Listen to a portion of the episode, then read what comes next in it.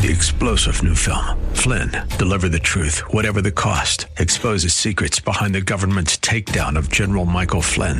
Flynn knew what the intel world had been up to. He ordered the first audit of the use of contractors. This set off alarm bells. He told the truth. He was the most dangerous person for Donald Trump to hire. They had to get rid of Flynn.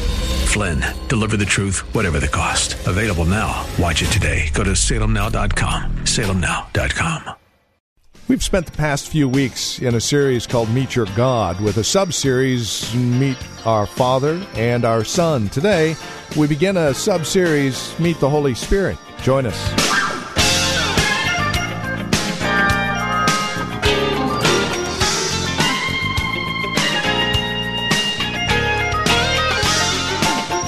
Probably one of the most misunderstood persons of the Trinity, the Holy Spirit. So, who is the Holy Spirit? What is his role, his function? What are the gifts of the Holy Spirit? These are questions we hope to answer over the next couple of weeks as we continue with our series, Meet Your God, and our sub series, Meet the Holy Spirit.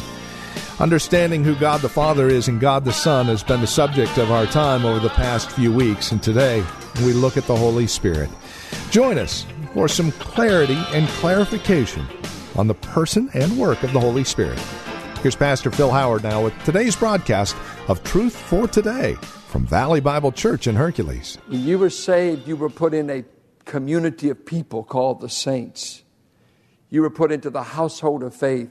Christianity is not just you, you're in a community of believers. And most of the injunctions to the spirit filled life is said what we do in community, not what we do individually. You have to be a part of it, but just to know what we do. And so we'll get there next week. Um, let's uh, look at the work of the Holy Spirit in salvation. We began that last time. And uh, let me say this that when we talk about salvation, we can talk about the, these kinds of works of God uh, redemption, reconciliation, justification propitiation. Magnificent terms, magnificent theology.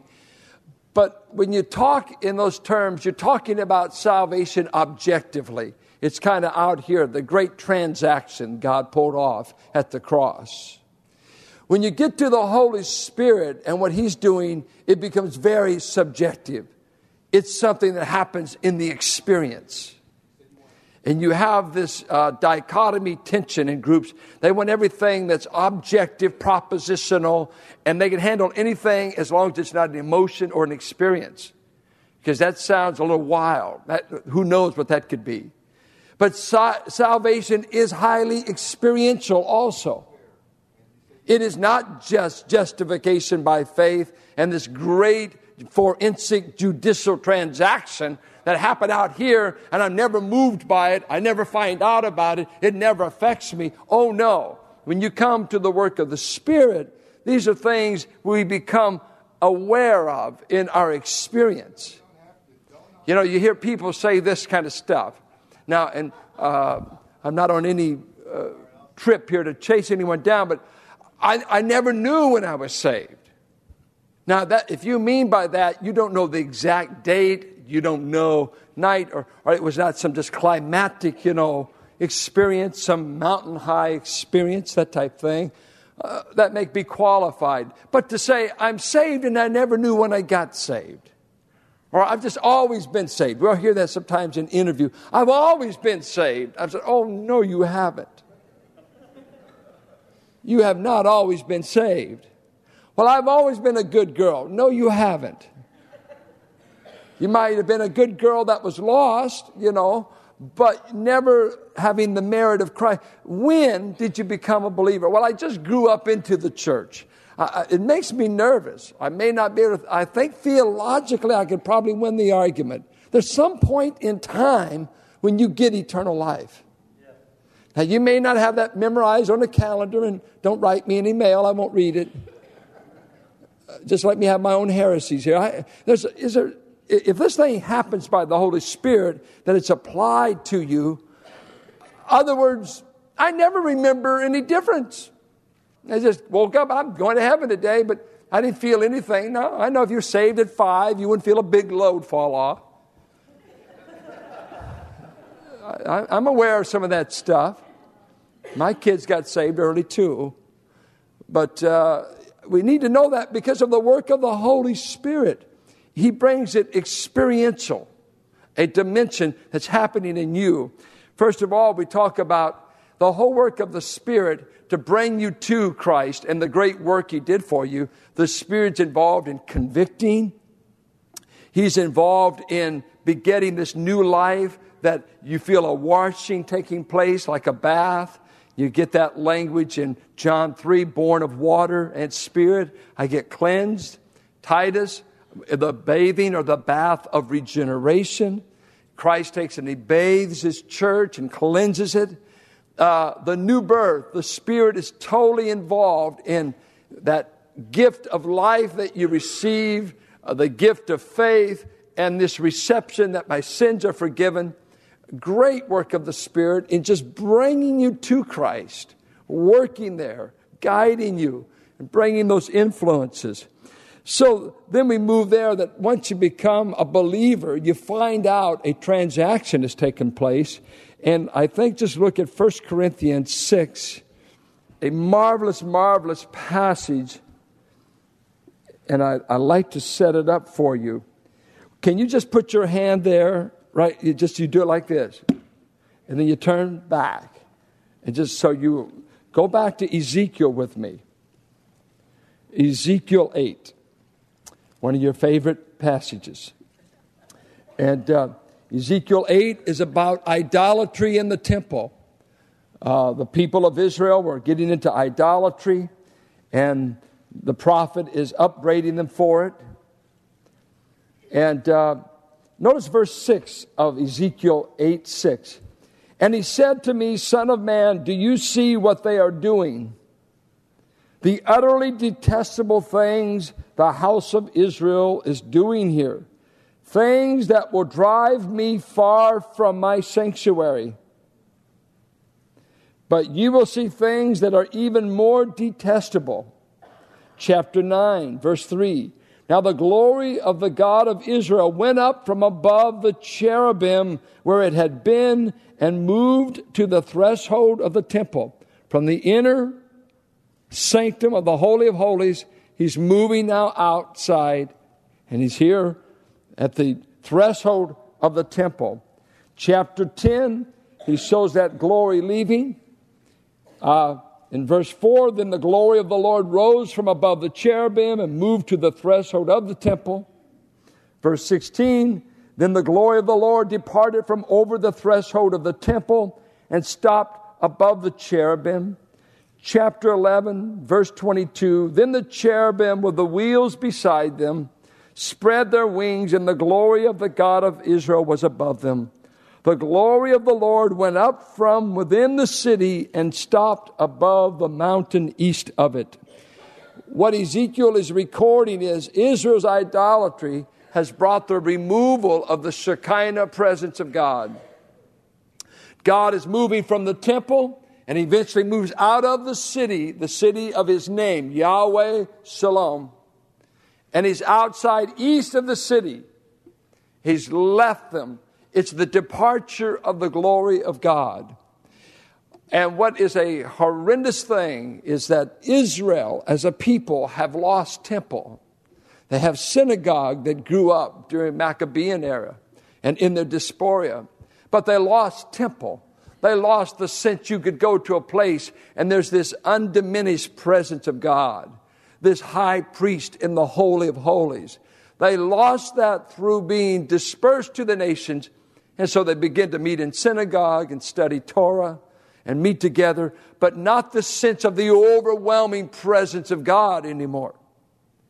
That left. And the issue that is just hanging in the Bible is where did that presence ever show up again? Only two places. Jesus Christ was said to have the fullness of deity dwelling in him bodily. Colossians 2 9 and 10. All the fullness of the Godhead tabernacled in him. And it's the language of the tabernacle. The Jewish mind knew it. And they use that in John 1:18, I have come and tabernacled out among you. They knew what he was saying. The presence of God you'll find in me. I've become the tabernacle where God manifests his glory on the earth.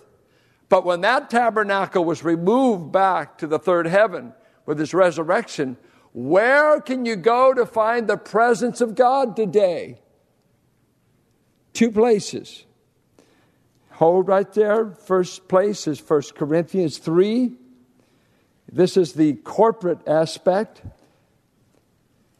Verse 17, 317. If anyone destroys God's temple, God will destroy him. For God's temple is sacred, and you, plural, as a local church, constitute a temple. That's you, plural. He's talking about you, as a local church, constitute a sacred dwelling place of God. You know what we ought to expect when we meet in assembly like this? We ought to be expecting the unseen, invisible presence of God. Too mystical for you? You're just unbiblical. You've gotten used to Protestant church that's dead as a doornail. And you can go to hell straight from it because there's no life.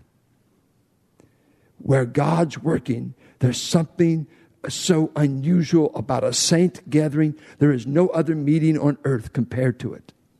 This tonight is a holy of holies because we've gathered to meet in his name and this sacred dwelling of you people coming, no matter if it's few or many, tonight this has become the holy of holies and the Shekinah glory of God can move through this place and you won't even know what he may do. He is here because he said we're a sacred holy of holies.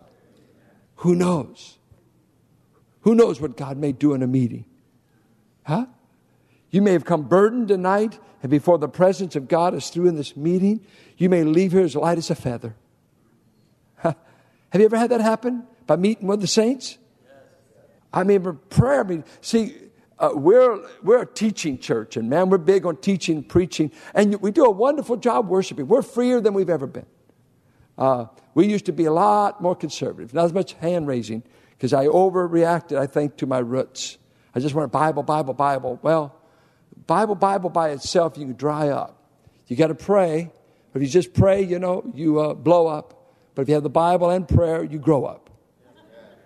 And, and uh, you want both. You get a crowd over here that's all we are cognitive, a crowd over here, we emotional. Don't make such dichotomies. I want both. I want both. When I kiss my wife, it takes a certain amount of direction.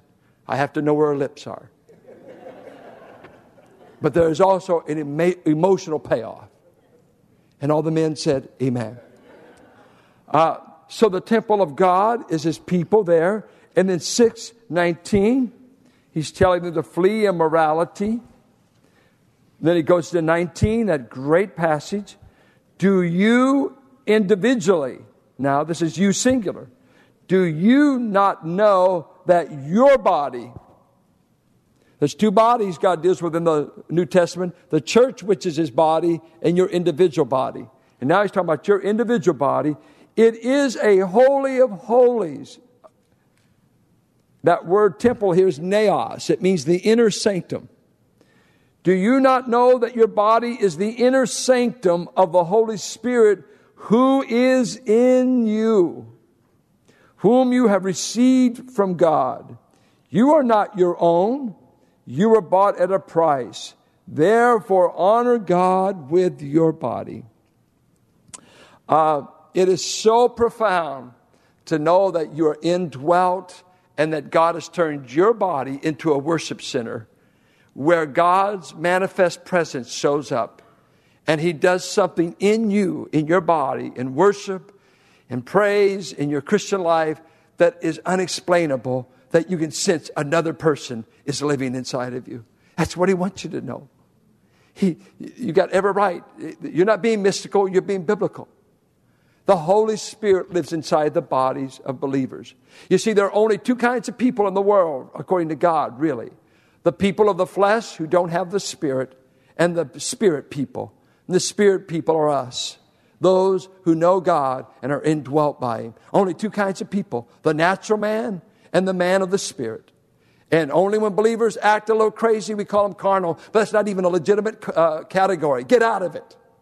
Get out of sin. We're never going to call you carnal and say, oh, we know you'll get over it. No, that's wrong. You're people of the Spirit. You know why churches split? They get in the flesh.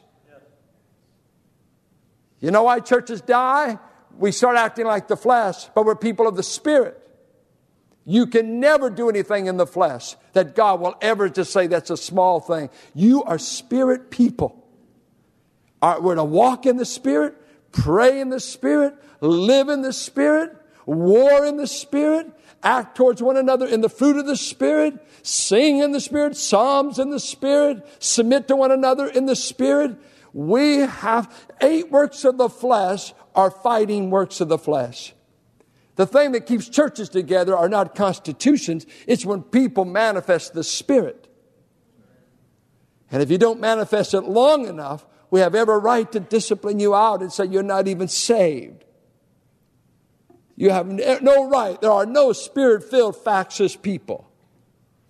There are no spirit filled grumblers. There's no spirit filled critics. Those are all works of the flesh condemned by the scripture. We submit to one another. We pray for one another. We bear one another's burdens. If one of this community is overcoming a fault, you know what the Spirit of God does? Every member of the body, not just three people that we call spiritual, everybody that's got the Spirit is made like those blood vessels and those blood cells that come and rally at infection point. We rally as a people to the one that's been overcome in a fall, and we will bear them up. No feeding frenzy in the body. We're not of the flesh, we're of the spirit. The best place in town for you to fail is right here. The best place in town. Because you'll have a bunch of saints at a rally to help you. Unless you're in a legalistic church that's operating by rules instead of the Spirit. Well, that's all free, but it's still good. Uh, the Spirit abides in the believer. We looked last week that the Spirit baptizes everyone into the body of Christ. We've been baptized into the Spirit. Jesus said that would happen. In 1 Corinthians 12 12, the body is a unit, though it's made up of many parts. And though all its parts are many, they form one body. So it is with Christ. For we were all baptized by one Spirit into one body, whether Jews or Greeks, slave or free, and we were all given the one Spirit to drink. So, drinking of the Spirit is a figure that emphasizes indwelling, but this other work is the Spirit immersed you into the body of Christ. And uh, the whole race is seen either in Adam or Christ now, and the new man is Christ. The Spirit has immersed you into Him, and you've got a brand new identity. And what He says, all things have passed away. What He means, you will never again be a person that walks by means or according to the flesh. You're still in a body of weakness, you're still vulnerable to temptation, but your overall life is never again to be according to the flesh. It's according to the Spirit. Because you've been immersed into a body that operates on the Spirit. You know, if anyone ever asks you what kind of church we are, say, I hope you could start saying, they're a spirit filled church. Do you ever say that? Don't say they're conservative. Because they think, oh, they're dead. You can't raise a hand. Say, no, alive, in Christ, got the Holy Spirit, I want everything God can give a New Testament believer. If, you, if He can give it to somebody, I want it if you don't. If you're afraid of it, I'm not. That's what we are. We're spirit people, surrounded upside down. It's like that 23rd Psalm.